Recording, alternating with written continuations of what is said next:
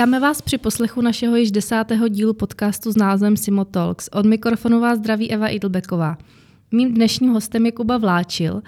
Kuba u nás pracuje již 14. rokem. Tehdy nastoupil jako čerstvý absolvent. Celé roky je věrný jednomu oddělení a tím je vývoj produktů. Pro ty, kteří jsou u nás již delší dobu, dříve se to jmenovalo oddělení importu. Kubo, dobrý den. Dobrý den všem. Jak vůbec vzniklo oddělení vývoje u nás ve firmě? Uh, ono vzniklo ještě před mým příchodem do firmy, což bylo v roce 2008. A v podstatě začal s tím pan Son, jakožto jeden ze dvou majitelů Sportissima tehdy. A rozjížděli to pouze se třemi lidmi. Jeden na hardware, jeden na textil a jeden na obuv. A v podstatě ten plný vývoj začal až v tom roce 2008, kdy nás všechny, tak nějak jako mý kolegy, ty nejčastější, co tam jsme nejdíl, eh, jsme nastoupili v tom 2008 a od nějakého května až srpna se to začalo rozvíjet. Mm-hmm. Jak vůbec probíhal ten vývoj v průběhu let a kolik v oddělení pracuje lidí k dnešnímu dni? Ten vývoj, tak uh, začnu tím vývojem, ten začátek byl hodně hodně takový jako jednoduchý, kdy se ty produkty, řeknu, vyvíjely tak jenom spíš designově a jenom lehce technicky se upravovaly. A postupem času se to samozřejmě ten vývoj prohlubovalo na těch produktech. A co se týče lidí, tak eh, v tom prvopočátku, v tom roce 2008, tak třeba jenom na tom hardwareu, tak jsme tam dělali v podstatě ve čtyřech lidech s tím, že se řešily všechny možné věci, řeknu, ať už od logistiky přes ten samotný vývoj, přes design. A teď samozřejmě se ty týmy natolik rozrostly, že už tady máme takzvaně hardware jedničku, hardware dvojku, textil jedničku, textil dvojku jako vývojový oddělení a pak botaře, který vyvíjejí. No a celkem, celkem nás je aktuálně 55. To je docela velký skok od toho roku 2008. Eh, je to dost, je to dost, ale samozřejmě ono se to rozšířilo jak tím počtem těch produktů, těch skupin, který realizujeme v rámci toho vývoje, tak samozřejmě potom toho dalšího supportu, že tam jsou pak další samozřejmě lidi přes logistiku, vozí se toho daleko víc, takže těch lidí na to potřeba víc, eh, přes nějaký marketing, eh, další design, nějakou propagaci a tak dále, takže ty lidi tam postupně jako přibývají. Hmm, a hlavně sortiment se asi rozšířil. Uh, určitě. Uh, v počátku já třeba řeknu, nemám tolik jakoby know-how o tom, kolik se dělalo v textilu nebo v botech, takže spíš budu mluvit detailněji k tomu hardwareu. Tam se třeba řešilo, prostě řeknu, 10 základních skupin produktů, jako helmy, brusle, koloběžky, skateboardy, ale dneska, dneska se prostě řeší všechno možné, jako od, od brýlí přes náhradní talířky na trekový hole, aby jsme fakt měli všechno pro ty zákazníky. V posledních letech samozřejmě reagujeme na ty trendy, které jsou, takže se třeba snaží vyvíjet teď ty elektrokoloběžky, pedalboardy a další jako takový ty okrajovější věci, které tady kdysi nebyly.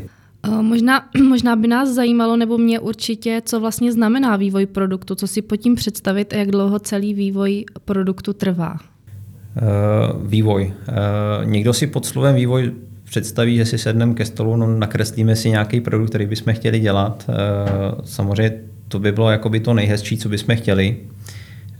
Bohužel člověk je samozřejmě limitovaný nějakým časem, kolik na ten vývoj máme, takže ten vývoj v podstatě probíhá nějakým sourcingem, výběrem nějakých jakoby vhodných výrobků od výrobců, který je reálně vyrábí nejčastěji teda fázi, e, dominantně ta Čína.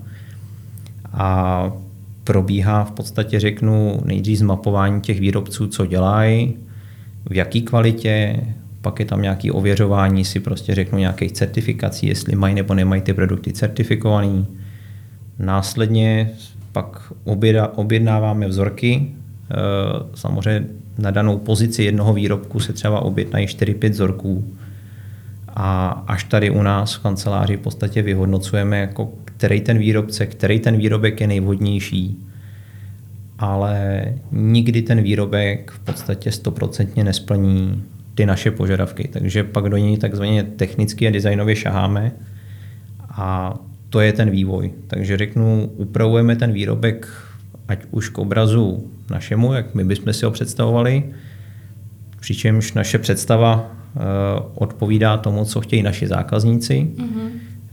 případně srovnáváme nějaký tempo nebo se snažíme dostat někam dál před naší konkurenci. A je to samozřejmě jak v těch technických věcech, tak v tom designu. To jsem se teď chtěla zeptat, no, jestli to je v obou směrech.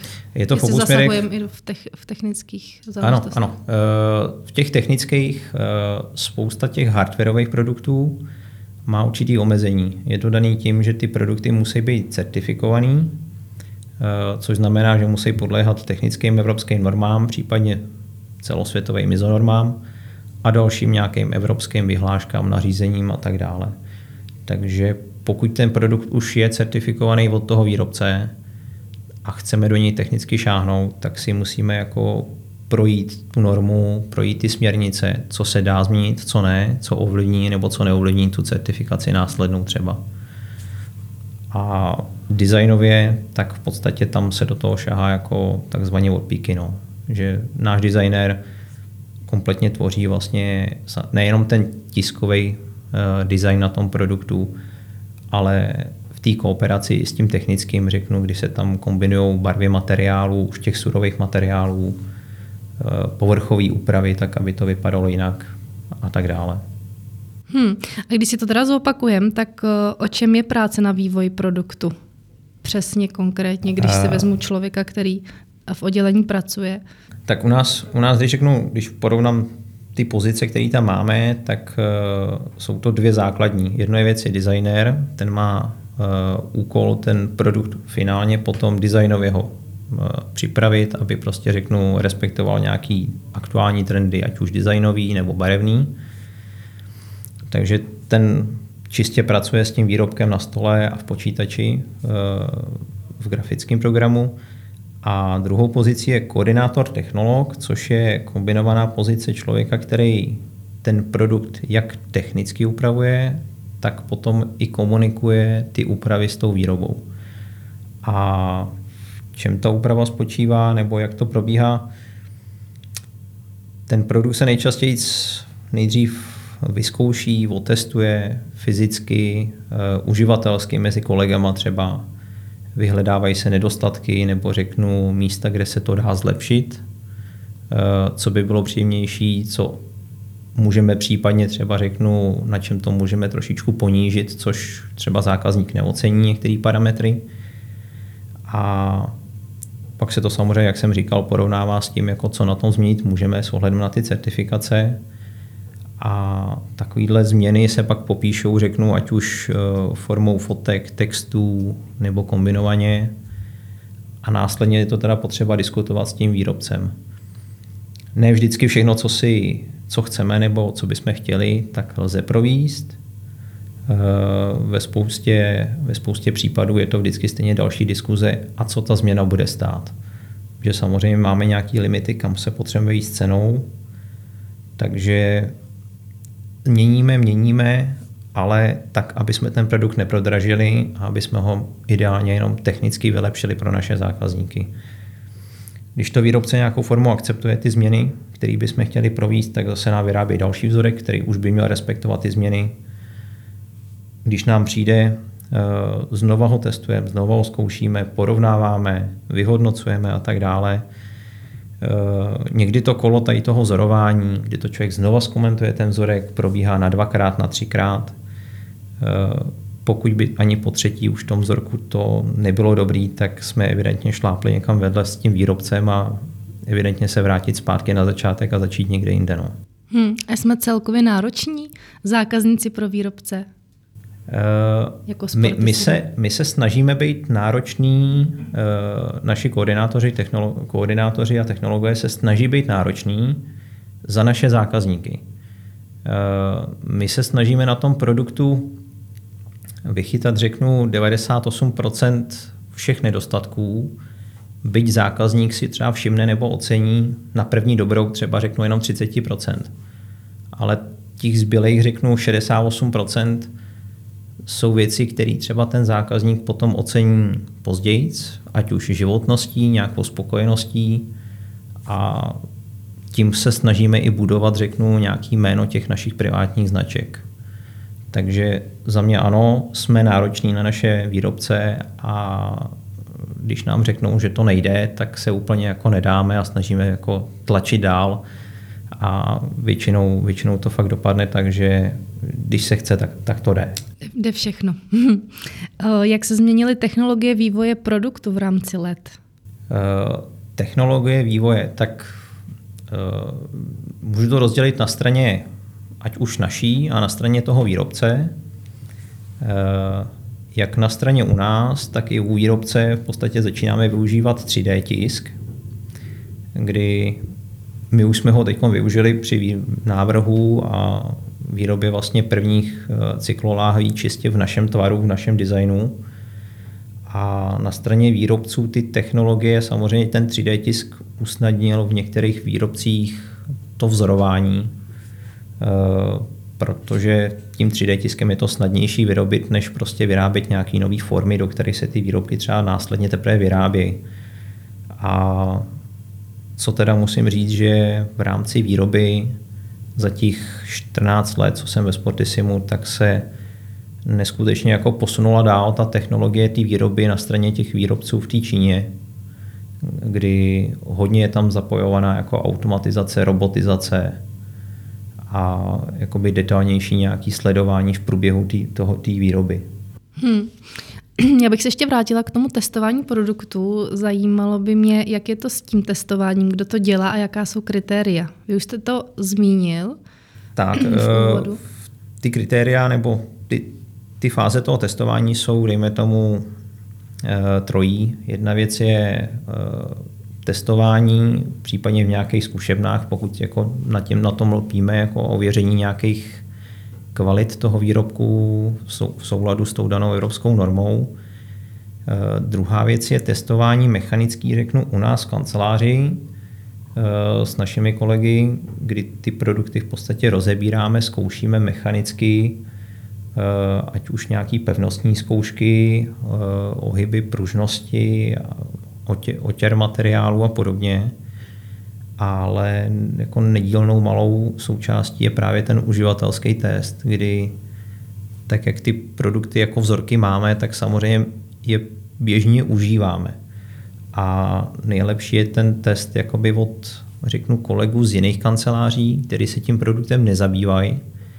Nejsou ovlivnění. Uh, tak, uh, v podstatě od, ní, od nich třeba přijde někdy podměr, když si něco půjčí, něco to otestují přes víkend, nevím, trekový hole třeba, tak věc, který my si třeba už z nějakého profesionálního pohledu třeba jako už tak třeba nevšimneme, tak přijdou s tím, že třeba mě to tady trošku škrábalo ten řemínek u zápěstí. Mm-hmm.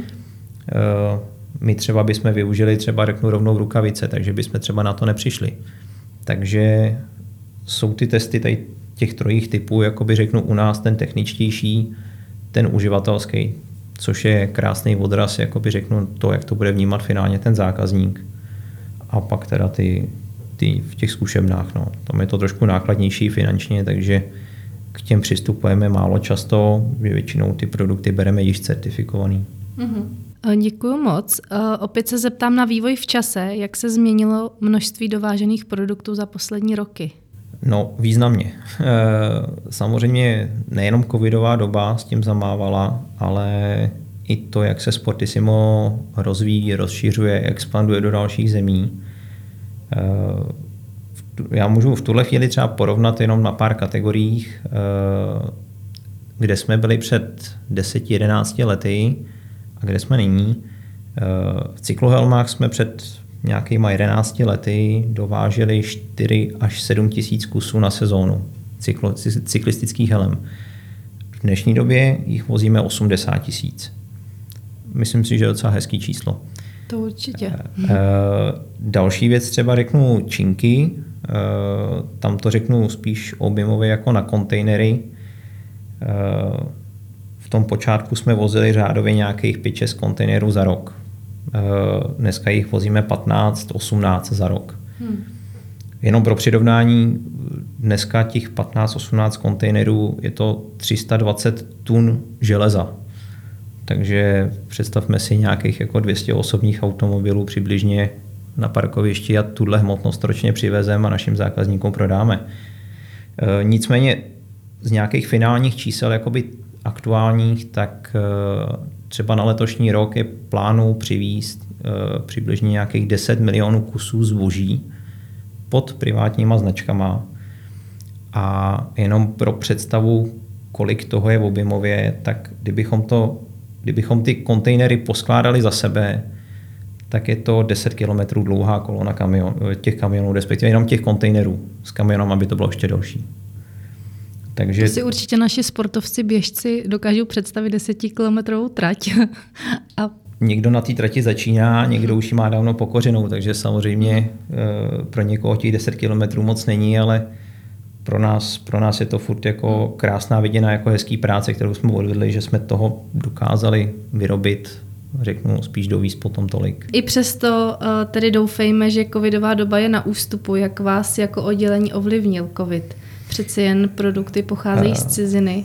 Ano. A tak jste museli za poslední dva roky pocitovat značnou změnu.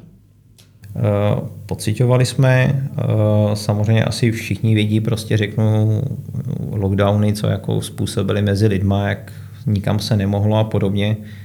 Na jednu stranu v některých segmentech nám to klesalo, řeknu, ty objemy, které jsme byli schopni našim zákazníkům nabídnout a prodat. Eh, v jiných oblastech bylo vidět, že lidi daleko víc začali sportovat. Eh, tak jak byly zavřený fitness centra, tak jsme třeba eh, naši zákazníci kupovali čtyřikrát více činek a posilovacích věcí na doma než v předchozích letech. Takže tam bylo vidět, že evidentně jako chtějí sportovat, jenom nemohli kde. A e, teď naštěstí teda už se nám to trochu uvolňuje, takže respektive už to máme téměř všechno volný. Takže v tomhle směru je to dobrý, e, nicméně aktuálně nás trápí ještě covidová situace v Číně, kde samozřejmě dominantně vyrábíme. A ta nemožnost cestovat, ta je, ta je docela zásadní u nás. Pro nás je stěžení jako navštěvovat ať už evropské veletrhy, Eh, na některý už jsme se dostali, některý byli stále ještě odsouvaný na pozdější a pozdější termíny, ale dominantně potřebujeme taky navštívit ty azijské veletrhy, na který jsme se už teď vlastně třetím rokem nedostali hmm. a navštívit i ty fabriky naše, aby člověk řeknu, prošel ty výroby trošku, podíval se, co je novýho a zjistil nějaké nové možnosti. Takže teď tak trošku čekáme, až v Číně jako ať už slevějí z nějakých nulový tolerance proti covidu a možnosti cestovat, aby jsme znovu mohli jako nabrat nový výrobce, nový produkty a zase nabídnout něco víc našim zákazníkům. Hmm. Děkuju. Eh, to bych nebyla z HR, abych se nezeptala na profil takového klasického kandidáta, kterého byste si přál, aby se vám hlásil do týmu. Uh, Možná mám specifické požadavky pro naše oddělení, nicméně eh, co vždycky musí být, tak ten člověk musí být jako kladně nakloněný k tomu sportu. A je to jedno, jaký to bude sport, prostě je to člověk, který sportuje, tak eh, ví, ví řeknu, co chce, čeho chce dosáhnout, v jakých úrovních se pohybuje, co pro ty úrovně potřebuje za vybavení a pak to přenést do těch jiných skupin produktů už jako není zas tak náročný, samozřejmě vždycky se bude učit. Jinak, jak by měl působit, vypadat, co by měl umět eh, takový člověk u mě nakloněný ke sportu, eh, tím, že je to hardwareová věc, tak by měl mít nějaký jako techničtější myšlení. Eh, v každém případě tím, že je tam celodenní komunikace v angličtině s výrobcema, tak samozřejmě angličtinu na dobrý úrovni, a samozřejmě ochotu se učit, protože i já jsem tady 14 let a pořád se učíme, pořád se učíme. Posouváme to něčem dál a čím víc nás tam teoreticky bude, tím víc můžeme jít do detailů a čím víc do toho detailu půjdeme, tak si myslím, že tím lepší naše produkty budou a spokojnější zákazníci, zákazníci v tomhle. k tomu. Hm. Jakube, co vás baví na vaší práci úplně nejvíc? Uh, No, začalo to už v tom počátku, kdy člověk v podstatě, když udělal první lyžařský helmy a pak si šel vyšlápnout na ještět a teď viděl na těch sezdovkách ty lidi s tou helmou, kterou, jako, která mu prošla pod rukama, tak to zadosti učení, že ta práce, kterou člověk udělal, že, jako, že nese nějaký přínosy pro ty lidi a že evidentně to mají jako rádi, že jim to sedí a že jsou s tím spokojení, Takže to, že, to, že člověk jako může nabídnout něco v těch produktech, něco lepšího, co ty zákazníci ocenějí. A co mě baví, eh, samozřejmě i to technický, technický to šťourání se v těch produktech, jako rozebírat to, řeknu, vylepšovat to, kde to jde a v neposlední řadě tak to vyjednávání s těma výrobcema. Ono je to trošku specifický, eh, obzvlášť s tou Čínou, ale je to takový nenechat se ukecat a prostě zkusit komunikovat, komunikovat a komunikovat pořád dál a nenechat, nenechat na sobě jako nic suchou prostě a vyjednat to maximum. Co jde? Takže hmm. to, jako hmm. i to, to, mě, to mě na tom baví. No, jako. Je něco, co byste chtěla říct na závěr? Na závěr, uh, snad jen jako buďte věrni našim privátním značkám. uh, Kolik jich je vůbec? Abych vám řekl, jako na hardwareu ne všechny využíváme, takže některý jsou třeba dominantní jenom pro textil, ale mám řádově kolem, že kolem deseti privátních značek. Samozřejmě každá se profiluje do nějakých sportů, do nějakého segmentu. A e, to co, to, co bych chtěl samozřejmě říct, aby třeba, že ne všichni vědí, že pod tou privátní značkou není schovaný jenom uh, obyčejný nějaký základní levný produkt, ale že skutečně to, jsou tam i produkty, které atakují prostě ty střední a vyšší uh, cenový a kvalitativní hladiny a jsou srovnatelný s těma produktama těch světových značek. Takže ne, aby lidi nekoukali skutečně jenom na tu privátní značku jako základ, ale měli tu svoji hlavu a prostě porovnali si ty produkty mezi sebou, kdy let, kdy dokážeme jakoby těma parametrama předčit, řeknu, i ty konkurenční produkty. Hmm. A v tomhle si myslím, že je to, je to know-how, jakoby řeknu, a to, dostat to do podvědomí všech těch lidí a samozřejmě to potom ne, ne, ne, že bychom z toho těžili primárně my, uh, my jenom prodáme, řeknu v podstatě produkt pod jinou značkou, než by si zákazník koupil, ale spíš uh, dostat tu informaci k tomu zákazníkovi, aby v podstatě on tak stejně kvalitní produkt jako světové značky si mohl koupit ten náš, ale za cenu nižší. Takže mhm. ve finále to bych, to bych chtěl, jako aby ty zákazníci v podstatě pochopili, co děláme a že se pro ně snažíme dělat maximum. Co jde. Kubo, mnohokrát děkujeme, že jste si udělal čas, že vás máme ve firmě. Bylo to fajn povídání a třeba někdy příště. Já taky děkuji, bylo to fajn. Mějte se. Vám posluchači děkujeme za přízeň a naslyšenou při našem dalším podcastu.